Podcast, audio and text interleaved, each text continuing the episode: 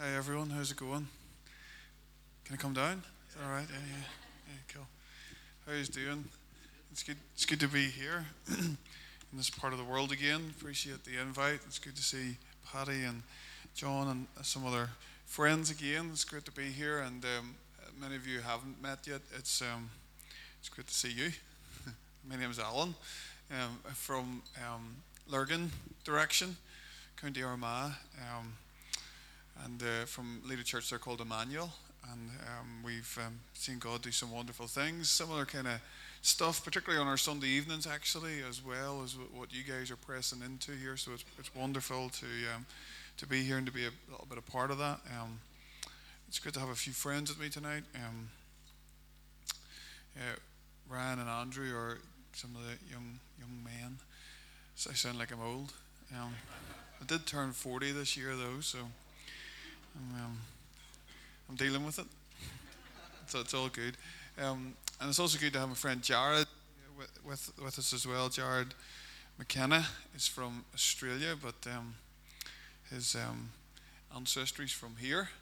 Uh, and um, uh, he is um, doing wonderful things all around the world, standing up for lots of different injustices around the world, and also is deeply prayerful. And um, he is um, doing a, a, walk. He was coming here anyway to be part of our 24 7 international conference and do some stuff with, with us. Um, and um, felt the Lord waking him about three weeks before he came here uh, in, a, in a sort of like, well, dream word. I don't know what it was, but some kind of pretty startling kind of waking up and, to, to, to um, telling him to walk the border here and to pray for peace. And so um, I think they've got as far as just outside Omagh Pettigo, I think, at the moment. So um, I'm bringing them to Omagh tonight. They've got a day off on a Sunday, Sabbath, but he hasn't really got a day off because he's been preaching. Um, and um, they're going to walk off, finishing up here in Derry and, uh, on Wednesday night. So if you'd like to join him at any point, I know he's um, he's open to requests or anybody who wants to join. Just pray for peace. Some beautiful things that have been that have been happening. Um, so yeah, it's it's it's good to be here. Um, I'd love just to not necessarily, I, I, love to teach the Word of God, obviously, and I'm going to refer to the Word of God a lot. You'll be glad to hear. Um, but maybe rather than do a kind of exegete tonight if, uh, or a, a, proper kind of like full on teach, I just I sort of felt like the Holy Spirit maybe just putting a number of thoughts on my heart, if that's all right. And I just uh, want to talk out of that place of trying to just be in stride as much as possible, if the Holy Spirit will allow us, with where you guys are and what the Holy Spirit is doing here. It's obvious that this thing is on. Yeah, that um, the work of the Spirit and where He's bringing us to, where He's bringing you to, it's actually already begun. Yeah, the sense of renewal that the Holy Spirit brings to His people, usually before we see the break out into the streets like we long for, and which every kind of move of God should then it starts with this kind of work. It starts with the people surrendered to the Lordship of Jesus and completely open and abandoned to the moving of His Spirit flowing through their lives. And, uh, and you can sense that in this place tonight. And so hopefully a few of these thoughts will speak into your journey. Um, so I'm going to hang it a little bit on prayer. But I suppose just right off the top, it's maybe well, worthwhile just saying we, like you are, I think, are moving in days where we're just we're living we're not we're, we're happy to say we're living for a move of god in the nation yeah? We're, that's what we're living for. That's what we're positioning ourselves for. That's what we're preparing ourselves for. And um, and we've worked out along the way that even if it doesn't come jesus is still worth pursuing uh, because he's worthy and he's beautiful and revival is in him yeah and so we're looking to him. Before I kind of move on today, I'm going to ask Ryan, and it's okay, uh, Ryan and um, Andrew have a couple just a short kind of words. Is that all right? Just to release them. Just I've been praying all week for you, and um, I just um, think what they've got is um, maybe pertinent to what we're going to say. So is that all right? Um, come on, Ryan. You can go first. Yeah. Um, so yeah, as Alan asked me to uh, come down here, I started to pray for you. And I guess on Wednesday night, uh, God kind of brought me back to in the summer there. I'd done a wee bit of a, a pilgrimage through the north of Spain, uh, the Camino de Santiago, um, and it was absolutely stunning. It was these beautiful scenes, the, the mountains and trees, and it was it was amazing. But the irony was that I found myself a lot of the time looking at my feet, looking at where I was walking, looking at the path, and I remember stopping, going like, "I'm missing all of this. You know, I'm missing these these beautiful views." And I felt God kind of saying that for so many of us, and so often we can get so focused at just looking at our direction and looking at our mission and looking at the works that we do that we forget to actually look at Jesus. And that's the reason of why we do all of this. Um, it is looking to the face of Jesus, and through that, we get the love that, that compels us to actually go out and do this stuff and gives us the purpose. Because when you're walking and looking at your feet, you start to go, What's the point of me doing this? You know, I could be anywhere walking, but it's when you stop and you look and you see the beauty and you see the, the face of Jesus that gives you a reason to do it. And um, just as we were, we were worshiping there, I even felt God put the wee verse from Ephesians 4 on my, um, where Paul charges the church to walk in a manner that is worthy of their calling through humbleness, through gentleness, through patience, and through love for one another. And I felt God saying that if we are to walk in a manner that is worthy, we need to be spending time looking at the only one who is worthy, the one who is so worthy of all praise and all glory, not because he came and, and tore down um, powers and things like that of, of the Romans and stuff, because he walked in a way that was patient and gentle and humble and full of love, and how we can reflect our lives off that. So, spending time, intentional time, where we stop what we're doing, we have to stop the walk, stop the direction sometimes just to, to bask in the beauty of, of Jesus and to see the way he lived and how we can live out of that. So, yeah. Um, yeah, we were praying for you this week, and but just when we were in the just praying before, I had this picture of um, these like embers burning, and it was as if it was like around the city on the cobbled streets and paths, um, and like you guys were kind of running around the city, and every so often you would find this wee pile of embers, and it was raining and drizzly like tonight, but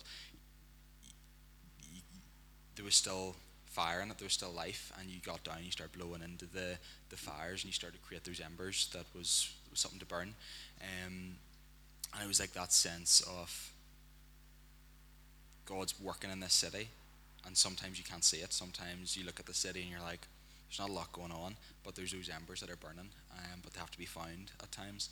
Um, and then just as we were working, and that, that word ties into what Ryan had shared just about where where is your sphere of influence? Like where are you, and where are those like th- people that you need to start to to like blow on uh, in a non-weird way, but like to start like creating that whatever God wants to do. And just as we were worshiping, I had a just a sense, and as if God's in the whisper, um, and we see that in the Bible. But I also think sometimes God wants to send the mighty rushing wind, and it's the mighty rushing wind that characterizes every revival, but it's the whisper that sustains the revival. And I just feel like God was looking to speak that over you guys that right now he's, he's teaching you what the whisper sounds like. So whenever that wind comes, whenever that power comes, whenever that moving in the city comes, that you that it wouldn't just be something that lasts a few months and then dies, but it would be something that lasts and lasts and lasts, and you you'll be part of that.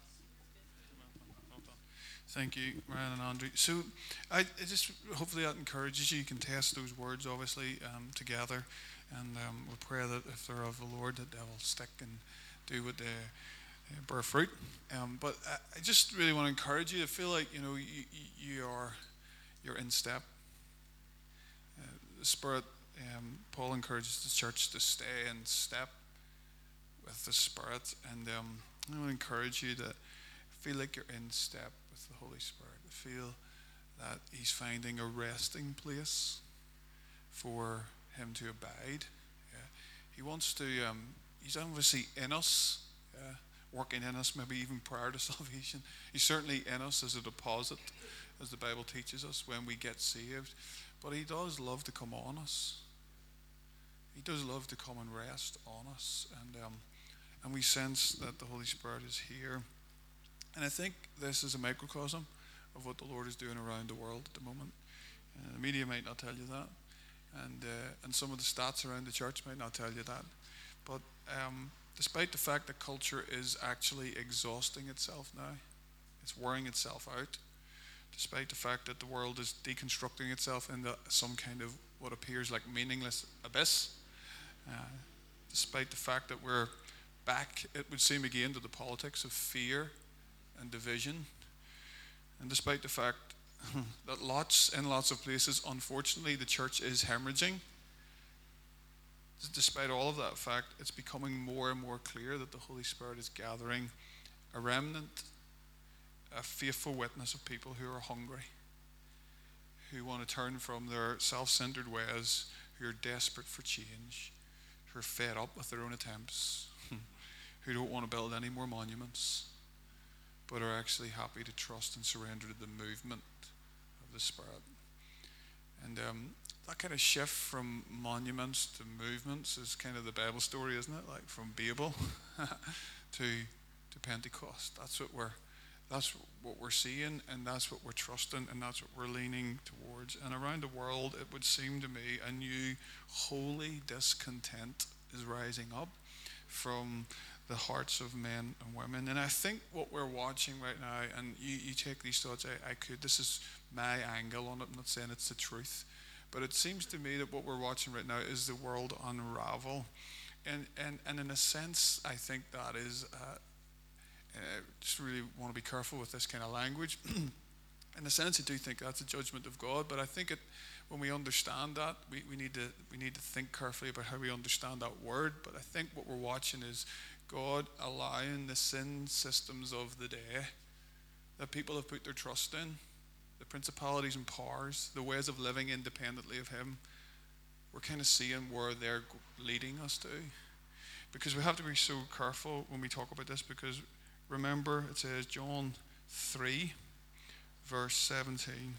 We like verse 16, don't we? We all know it off by heart, yeah? For God so loved the world that He gave His only begotten Son, that whosoever believes in him should not perish but have everlasting life. And then it says, I think this is maybe on the screens, it says, um, God did not send his Son into the world to condemn the world, but save the world through him. Whoever believes in him is not condemned, but whoever does not believe stand condemns already, because they have not believed in the name of this God's one and only Son. And so God is coming and God's posture is actually not to condemn, but to draw souls, men and women, to save the world through Himself. and, um, and so, into the context that we're living in now, I think everything is being shaken. And I think there's a, a shaking that's happening to an extent in the church as well. And when times like this come where it seems like culture is exhausting itself, if you look at your church history or you look at revival history, as doom and gloom as that can seem, as in the Charles Dickens it says, it's the worst of times and the best of times, there comes an opportunity for the people of God who are hungry for his presence, who are willing to sacrifice their lives to follow Jesus into death, unto life, that it's in and through them that a, move of God can happen, and that's what we believe He wants to do. And so, what we think He's doing at the moment with us, and what I sense in a very similar way He's doing with you, is He is He's renewing us. He is He is calling us um, to, I think, repent of the things that our hearts are tethered to the loves and the affections of our heart. It's not so much maybe sometimes the way we were brought up in Sunday school where it's just about stopping doing the bad things so you can be a good boy and girl and God. You know, it's a bit more than that. It's God saying, I actually want your loves. I want the affections of your heart. I want the things that your heart gets tethered to. I want those things that demand just more of your time. Because, you see, God is a father, perfect. All his ways are just, perfect in love. And he cannot let us settle for a diminished form of his love. Otherwise, it wouldn't be perfect love. Yeah?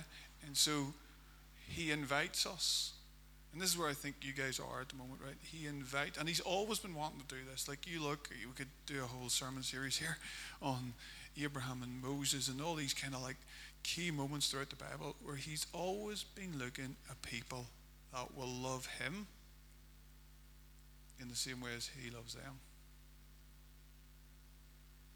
And that's pretty profound, actually. He's always been in putting before us the invitation, if you like, an invitation to become, to love him in the same way as he loves us. And it's a beautiful kind of arrangement because he pours that love into us so that we can give him that love in, in return. Um, and I think God's doing this all over the world. We just uh, celebrated um, 20 years of non-stop prayer, 24/7 prayer, all around the world um, about two weeks ago. And um, I think it's just even that 20 days, 20 years of non-stop prayer, night and day prayer around the world for the last 20 years. 25 years ago or 30 years ago, people talked about this when I was growing up in church, and the places where you needed to go to see night and day prayer were South Korea. Yeah? And, and now, 20 years later, night and day prayer, and a lot of it's been in Europe, right? So, well, it's all going a bit crazy out there, and it's easy to feel fear. Spirit is at work, and yet it feels like even after all those 20 years, it's just about starting to hot up. it feels like in some ways we're just getting going. And ironically, what we're finding is Pete Greig, who some of you'll know who started the movement, put it like this. He said about 20 years ago, it felt like we were part of the cool kids, where all the people were like planting churches and deconstructing and emerging churching and da da da and da da da. And it was all like you were part, they were all part of that, the guys that birthed 24 7 prayer. And it felt like he said that they walked out of the cool kids' classroom where all these emerging models of church were happening, and they walked out into the playground on their own and they said, We're going to try and work out how to pray. And everybody was like, What? And seasoned leaders, like if I named them, you would know them. And I don't want to do that because I don't want to be like about a shame thing. And I'm, I'm sure they've maybe changed their mind. But like Pete remembers talking to them about prayer and revival, and literally they laughed at him in those days. And now, now, they're all coming back and saying, tired of our own stuff. We're tired of our own attempts. We're desperate for the Spirit of God. We're desperate for His presence. And God is moving in profound ways. We just heard incredible reports of what God's been doing in America. We, we heard of um, a conference of Method, the United Methodist Church in America, which is in a really kind of difficult kind of moment and um, three and a half thousand ministers standing, and they were challenged with the fact that it's something ridiculous, like almost like by the year 2050, another 20 um, million, 40 million young people will have left the church. And they were challenged at what point are we going to get desperate?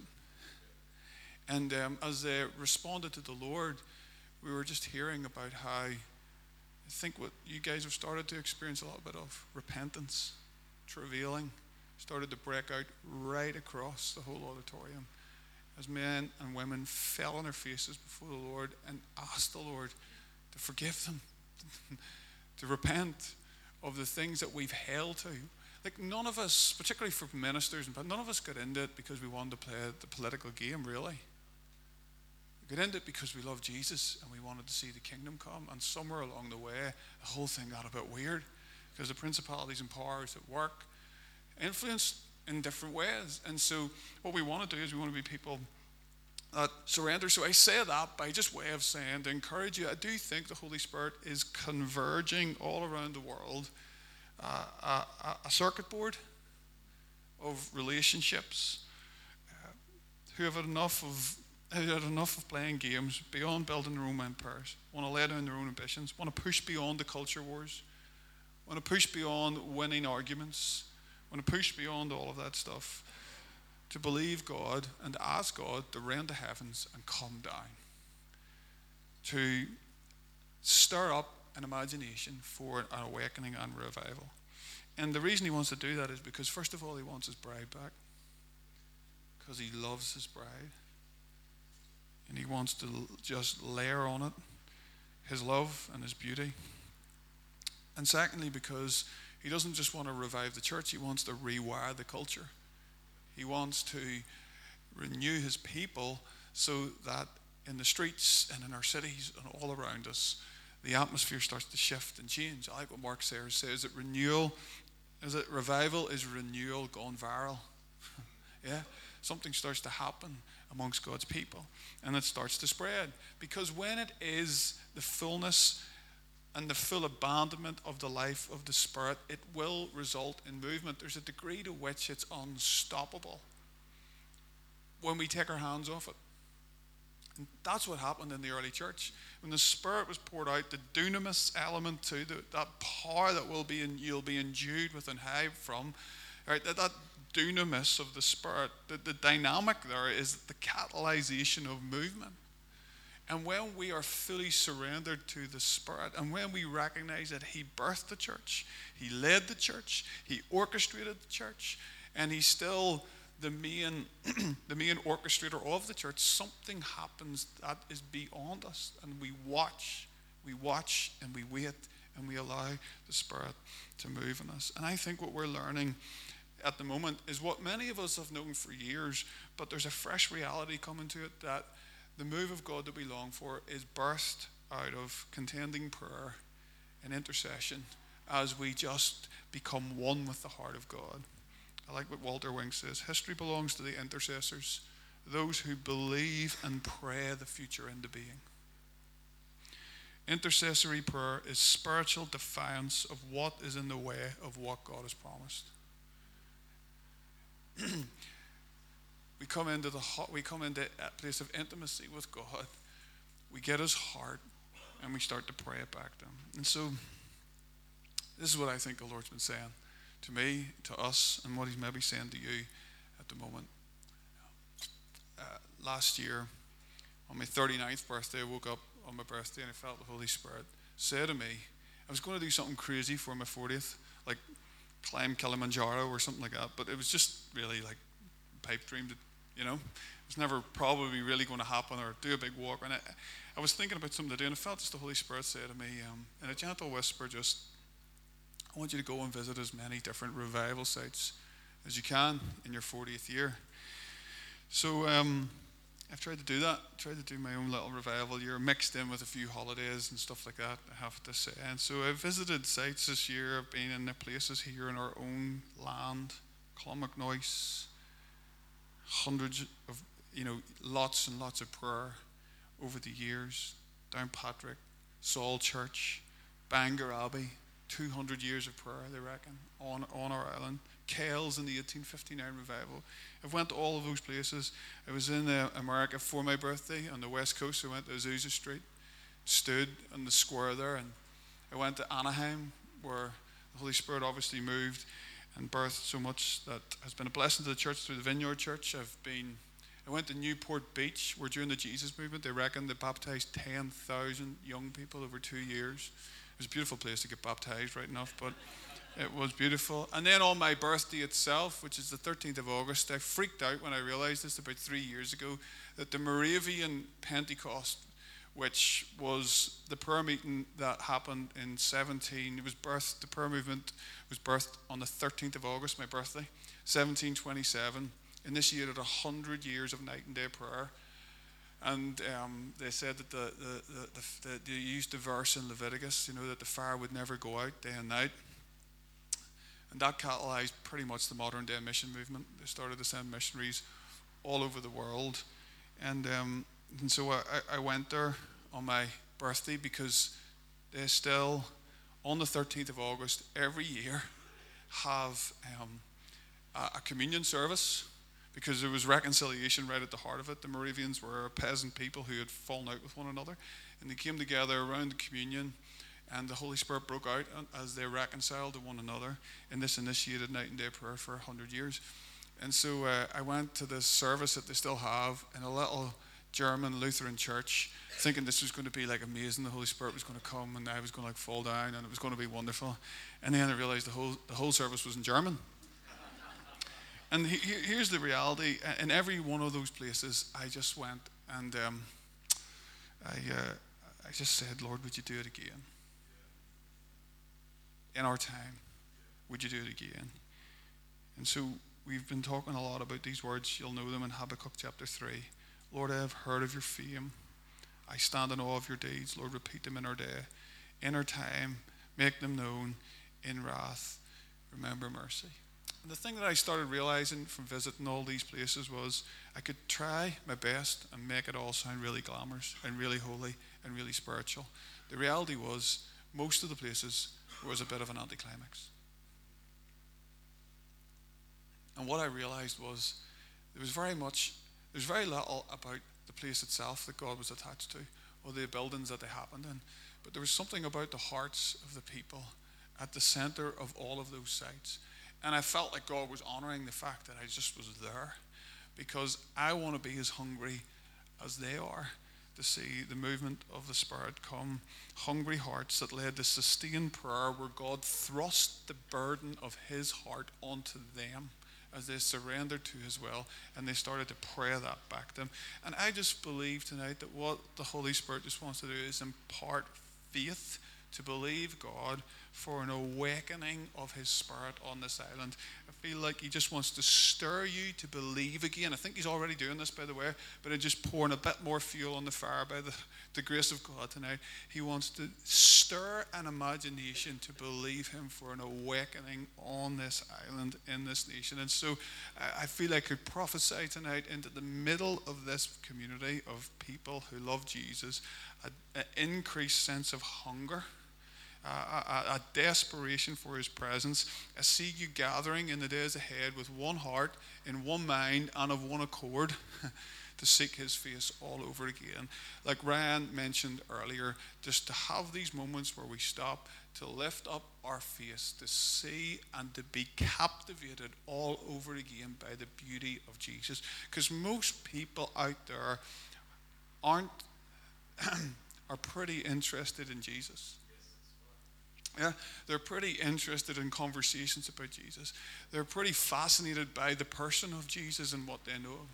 But what they're longing for is the reflection of his beauty, aren't they? Often through his bride. And I just want to encourage you to be hungry for that and just tying that together with Andrew's word. I feel like as you do that, you're going to hear more and more of the whispers of his presence, the deep stillness that we were led beautifully in tonight, and that we just learn to wait W A I T, on the weight, W E I G H T, of the presence of God. The weight of His presence is just, it's just increasing. Even as we're here tonight,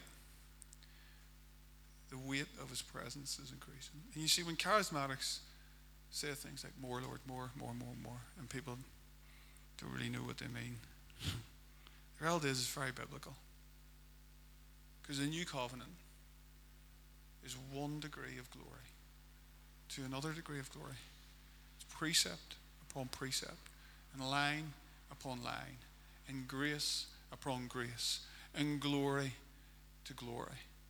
And the weight of God's presence, I feel like wants to increase in the days ahead, and that you would have, as David would say, one thing I desire. One thing desire. This is what I seek.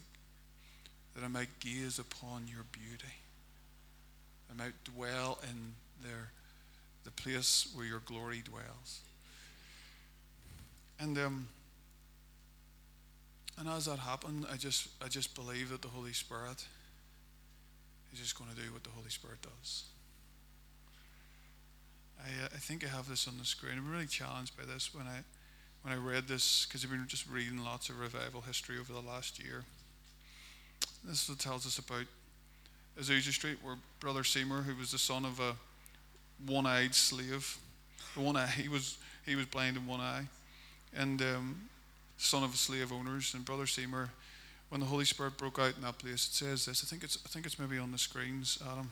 It says, brothers, this is a, an account. Brother Seymour generally sat behind two empty boxes, one on top of the other. He usually kept his head inside the top one during the meeting and prayer. Like, I, I can't get that picture out of my head just when the Holy Spirit moves and the guy who's supposed to be leading church sits with his head inside a box as he just rests in the presence of God and allows the Spirit to do his thing. There was no pride there. The services ran almost continually. Seeking souls could be found under the power almost any hour of the day or night. The place was never closed or empty. The people came to meet God. He was always there. Hence a continuous meeting. The meeting did not depend on the human leader. God's presence became more powerful and more wonderful. In that old building with its low rafters and bare floors, God broke strong men and women to pieces and put them back together again for his glory. It was a tremendous overhauling process. Pride and self assertion, self importance, and self esteem could not survive there. the religious ego preached its own funeral service quickly. No subjects or sermons were announced ahead of time, and no special speakers for such an hour. No one knew what might be coming and what God would do. All was spontaneous, ordered by the Spirit. We wanted God. And when we first reached the meeting, we avoided human contact and greeting as much as possible. We wanted to meet God first.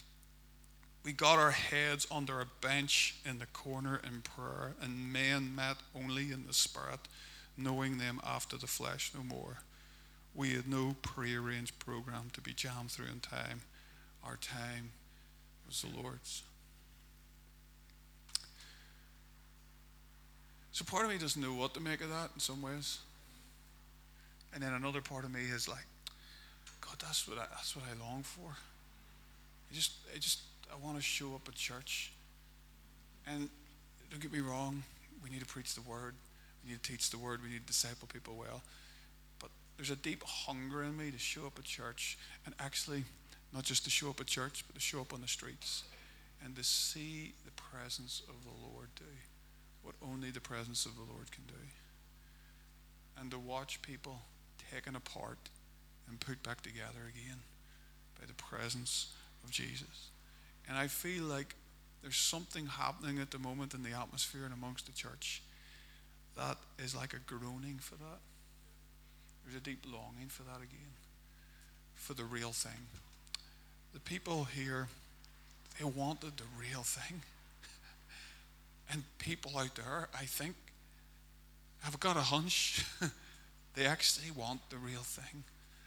And God, I think, is renewing his people to set us up so that others can taste the real thing. And the beauty about the grace of God and the scandal about the grace of God and about being an 11th hour church is that they'll get the same reward, is that they get to come to the party. And I, I just feel like the Holy Spirit wants to release that level of groaning. In Romans chapter 8, if you were to read it, it would tell us that the Spirit of God comes as a spirit of adoption into our lives, whereby as we sung the night we can cry Abba Father. But there's there's there's there's three groans in it. I think there's there's God's people that are groaning because it tells us that they cry out by the spirit of adoption, Abba, Father. So there's the groaning of intimacy. And I, I, I sense that here tonight. The groaning of Abba, Father. We don't want to find our sonship or identity. Well, we can't find our sonship in anything else, but we don't want to find our identity in anything else other than being the beloveds. Yeah. The groaning for intimacy. Nothing else can satisfy our hearts in the way the love of the Father does. And then there's the groaning of creation. And I think this is the groaning of agony, the groaning of desiring liberation, the groaning of suffering. And all of creation is groaning, is crying out. And even the very fabric of creation is groaning for that day when the glory of the sons of God will be revealed. And we see that all around the world. We see it in creation, I believe, itself is groaning. And then we see it around the world in these protests that are happening all around the world. And, and, and wherever you are politically in them, and how much or not we agree with the agendas, what we've got to recognize as a people of God who discern the times is that creation is groaning. In Lebanon, people are groaning. In Hong Kong, people are groaning. They're maybe not quite sure what they want, but they're, they're groaning all those that younger generation that followed I can never say her name right that little girl into the climate change they're groaning they're grown a younger generation are groaning people are groaning for liberation. And I think that you may experience some of that groaning in the city around you. Um, I think that you might even become aware of that in simple ways, but in profound ways in the weeks ahead. You'll sit before council members, city workers, and you'll feel their groan. We don't know how to do anymore. We don't know how to fix this anymore. You'll sit before people in coffee shops, and tears will start to come down their cheeks. As you've opened this New Hope Centre, you will start to feel the groaning of creation. And then there is the groaning of the Spirit. Verse 25. But if we hope for what we do not yet have, we wait for it patiently. Uh, sorry, I don't think I have this on the screens. In the same way, the Spirit helps us with our weakness. We do not know what we ought to pray for. The Spirit Himself intercedes for us through wordless groans, and He searches our heart. He who searches our hearts knows the mind of the Spirit, because the Spirit intercedes for God's people in accordance with the will of God.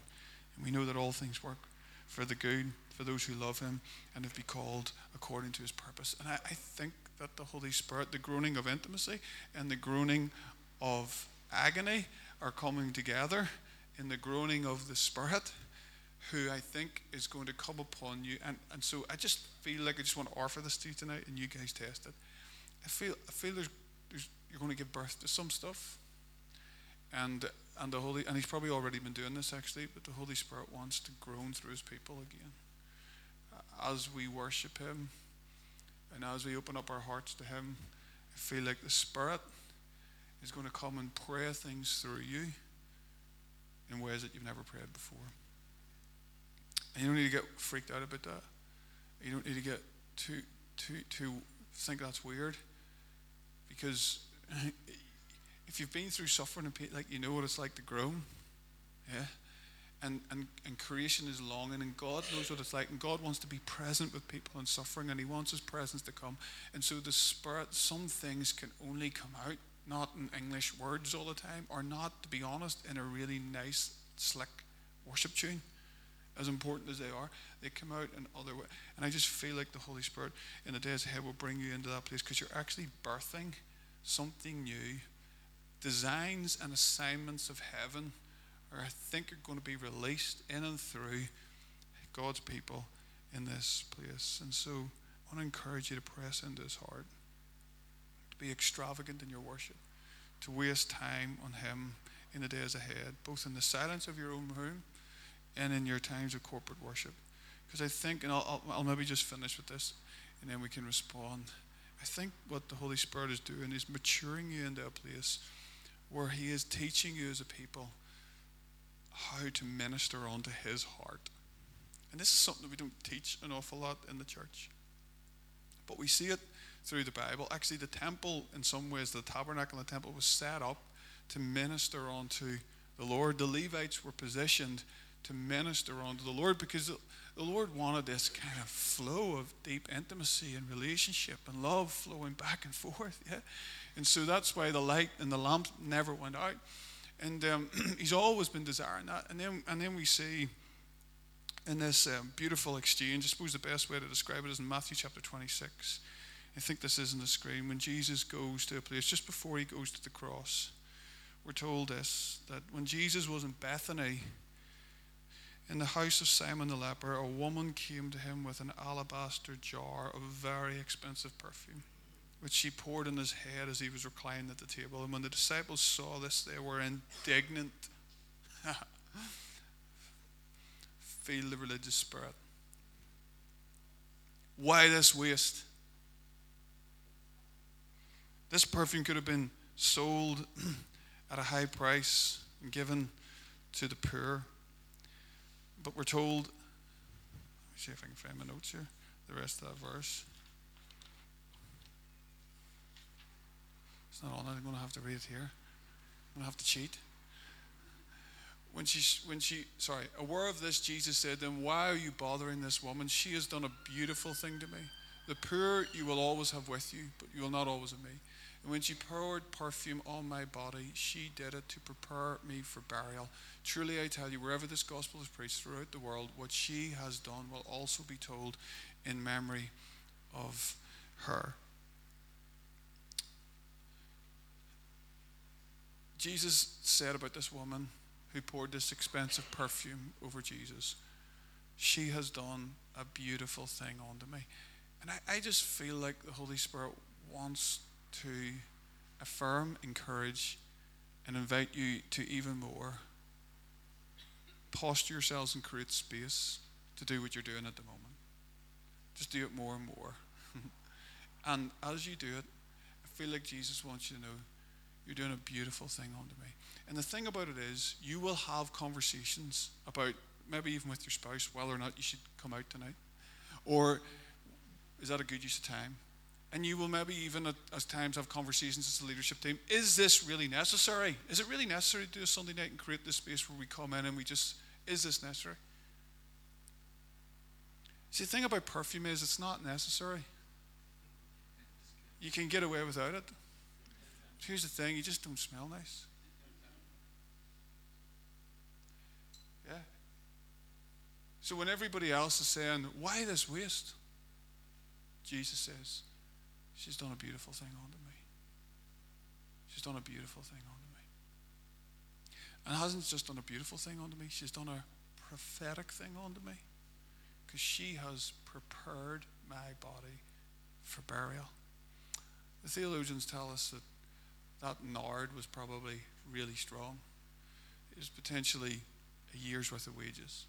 Like you see, the thing about it is, we don't think that that's that much a year's a year's wages. Like, but then some of us, thirty grand, forty grand, fifty grand.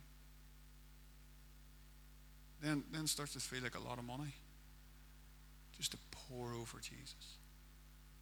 Just to pour over Jesus. To be radically generous with your love to Him because you're not just receiving His presence you are doing that, but out of that place, you're given back to Him. And I feel like the Lord wants us as His people to know in these days that He is inviting us into a place where we are ministering onto His heart. That He is giving us the privilege of knowing what it does to His heart when His kids come and worship Him. And it doesn't have to be a slick worship set. It just needs to be an available and beautiful heart.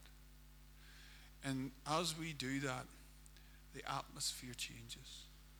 You've got to believe that the atmosphere is going to change. You see, the activist in me always struggles with this passage because I just want to go and change the world and start things.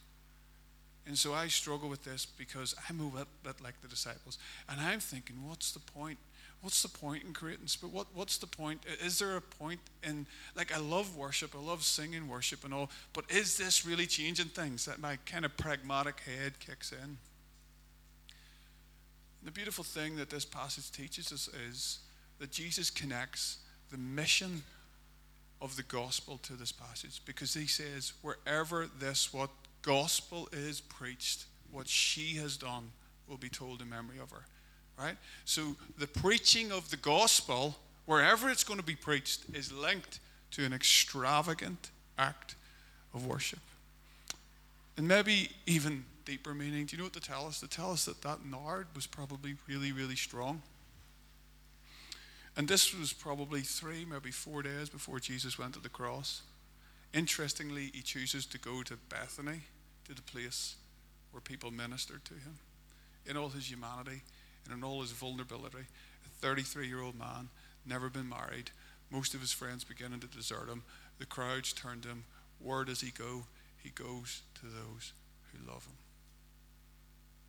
He doesn't go to the religious institute, he goes to the place that has made a welcome for him.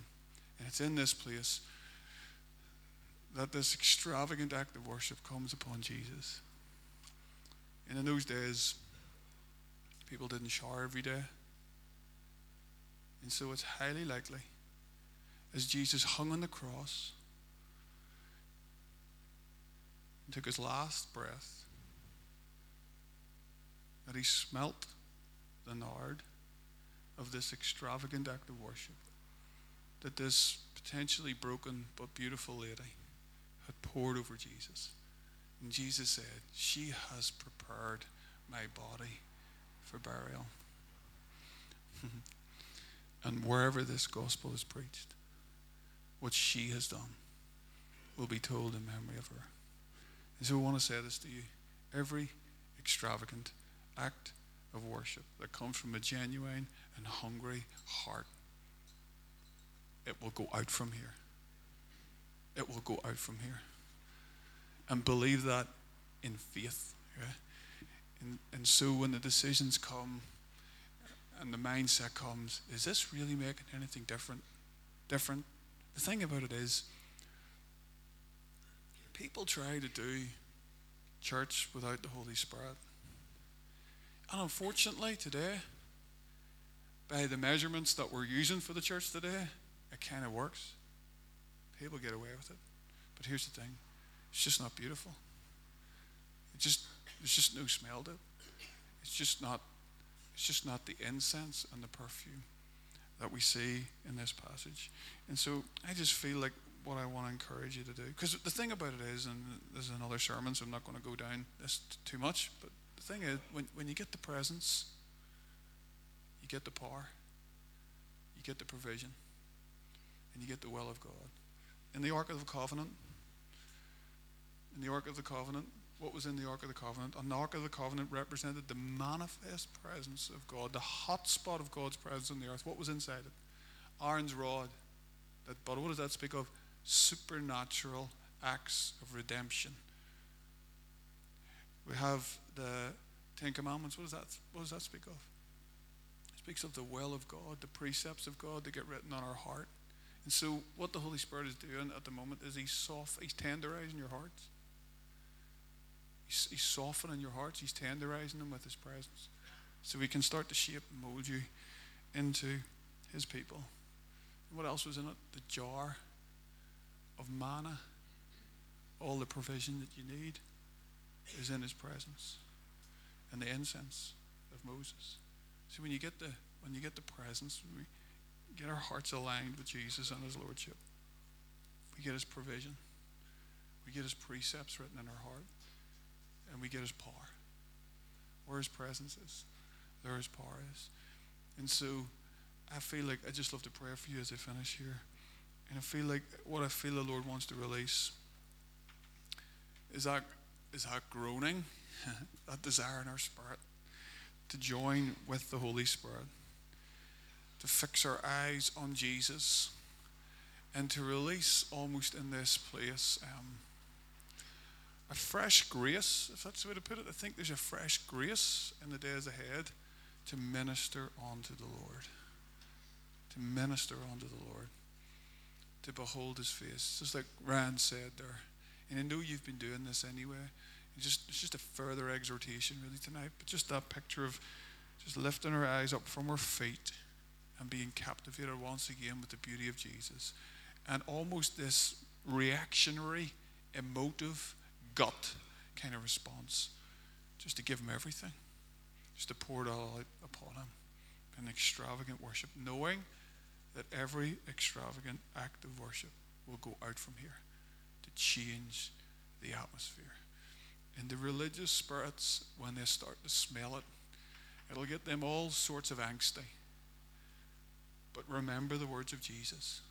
Jesus was in, when they were indignant, Jesus was quick to defend this woman. She has done a beautiful thing to me.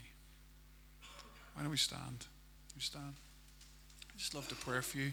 Maybe the worship guys want to come and maybe just play for a moment. And I'll hand over to the guys to, to, to wrap wrap things up. But just for a moment or two, maybe we could just lean towards this and.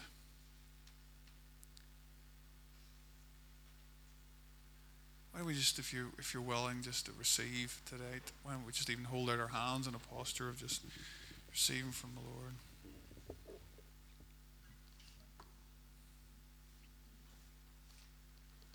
And just maybe where you are as we try to conclude this tonight.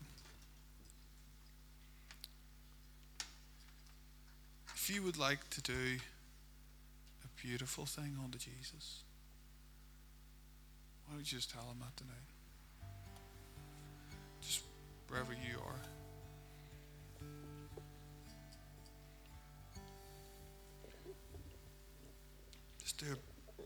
Him you want to do a, a beautiful thing on them, even when others would see it as waste.